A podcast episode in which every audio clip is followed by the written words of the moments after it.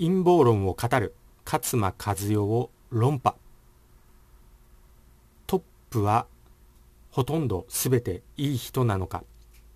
いえトップは全てレプティリアンです。なぜか。それは日本人絶滅させるために食中毒を起こした後そして食品衛生法が改正されるたびに添加物が激増しているからです。トップがいい人だったらこんなことは絶対にやりません。添加物に関して解毒の話をしてきましたが前回も紹介したんですけど添加物増加の推移のグラフ。これを見ておかしな点ちょっとやばいんじゃないかなっていう不審な点がありましたので紹介していきたいと思います。このグラフですね。このグラフを見ると1955年そして2000年あたりですね。この辺から添加物が急増していますよね。これはもうグラフが明らかにしています。そしてこの年に何かあったかっていうと食品衛生法が改正されています。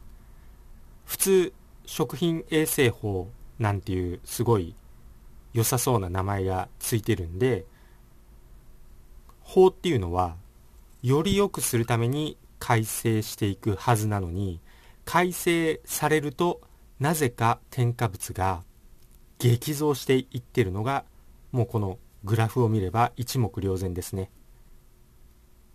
1953年と1957年に改正されてます。もうこのグラフが表している通り添加物が急増していますよね。ぐぐぐっともう急急激急増ですね。しかも森永ヒ素ミルク食中毒事件っていうのがちょうど1955年に起こっていてこれもおそらく食品衛生法を変えるきっかけになっている可能性があります。食品衛生法というのはこの添加物が激増した2002年と2003年にも改正されてます。不思議ですよね。改正されるたびに添加物量が激増していきます。偶然なのかちょうど2000年に雪印集団食中毒事件が起こっています。そして2000年といえば遺伝子組み換えのトウモロコシが日本に入ってきた年になりますね。日本で遺伝子組み換えのトウモロコシがスタートしています。そしてちょうどこのグラフを見ればわかるように2000年あたりですね。2000年あたりから添加物が急増していっていることがわかるかと思います。ですのでここら辺に深い闇を私は感じますね。そして近い将来に遺伝子組み換え表示もなくなるみたいですね。果たしてこれ勝間和代が動画で言っていたように陰謀論者はこうトップが闇に操られていると言っているけどトップはみんないい人たちだみたいな動画を出していましたがもうグラフですね。論破できないですよね。病気も全部右肩上がり添加物も全部右肩上がりすべての病気もうすべての病精神病から糖尿病腎臓病すべて右肩上がり。添加物もこの通り右肩上がり。遺伝子組み換え食品も右肩上がり。果たして本当にいい人なのでしょうか？日本人を絶滅するために駒として動いているとしか思えませんね私としては。そして厚労省のロゴを見るとムーンショット計画のロゴにそっくりですね。日本人ゴイムをアバターにするという意思計画が透けて見えます。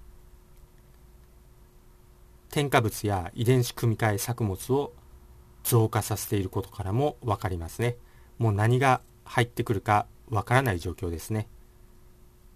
はっきり言って下級国民日本人のことなんてゴイムのことなんてこれっぽっちも考えちゃいません。本当に人体実験をしています。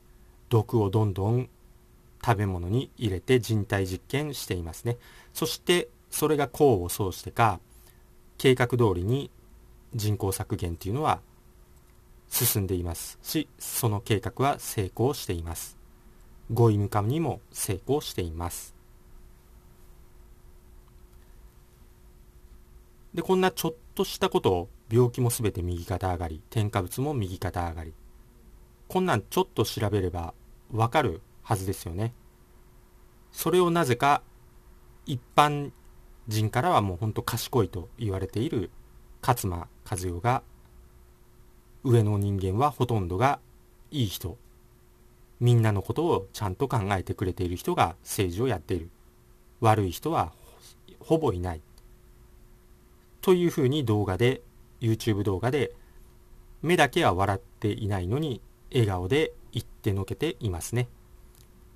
そして同じようなことを同調するように一斉に有名人が陰謀論にはまる人はアホみたいな動画を投稿していますね。バレバレですね。恐ろしいことですね。本当に日本人のことを考えてくれているなら添加物も遺伝子組み換えも増加させるはずありませんよね。本当に狂っているとしか言いようがありません。とりあえずこういうことを伝えていくこととその添加物とか毒ですね。フッ素とか毒を解毒することを伝えていくことしかまあ私にはできないですけど本当に縄文時代に戻してくれと思いますね。縄文時代は平和でしたよ。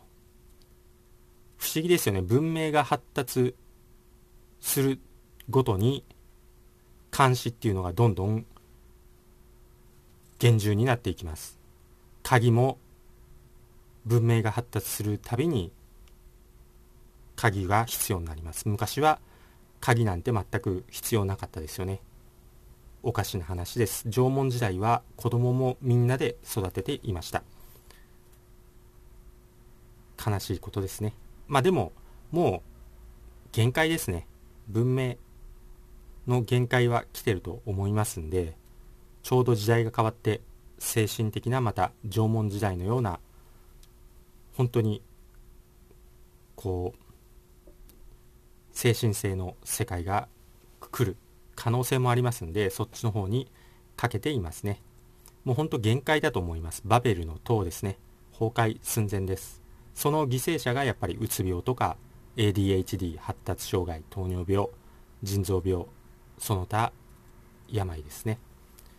まあでもそれももうすぐかと思います。みんなどんどんバレてきてますんで。ということでとにかくそのレプティリアンの仕掛けている毒ですね。これを解毒していかないといけないですね。解毒方法はやっぱりもう健全な肝臓と腎臓これが必要になりますのでやることは油を控えたり糖分を控えたり、まあ、甘味料なんて特にやばいですよね。食べ過ぎ注意してください。肝臓を脂肪肝にしないことですね。そして肝臓腎臓の再生にはミルクシスルを食べるといいと思います。消化体もミルクシスルで掃除できますので一石二鳥になります。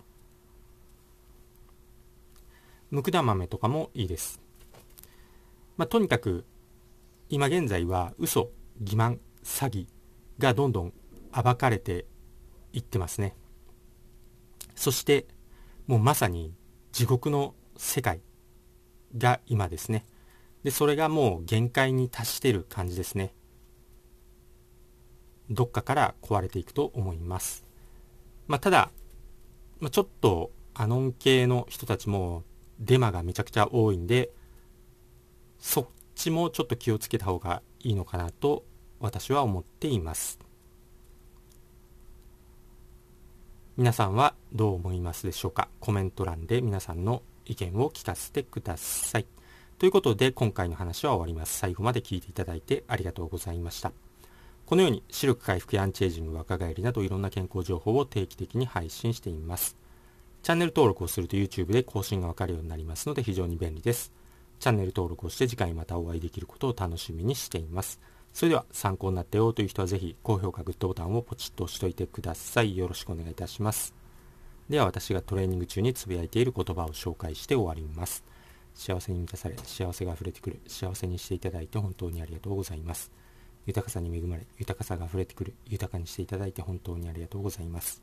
強運に恵まれ、やることなすことすべてうまくいく、強運にしていただいて本当にありがとうございます。新しい細胞がどんどん生まれ、どんどん健康になる、健康にしていただいて本当にありがとうございます。足のつま先から指のつま先、頭のてっぺんまで、すべての細胞さん、本当にありがとうございます。それではまた次回お会いしましょう。チャンネル登録とメンバーシップ登録もよろしくお願いします。それでは。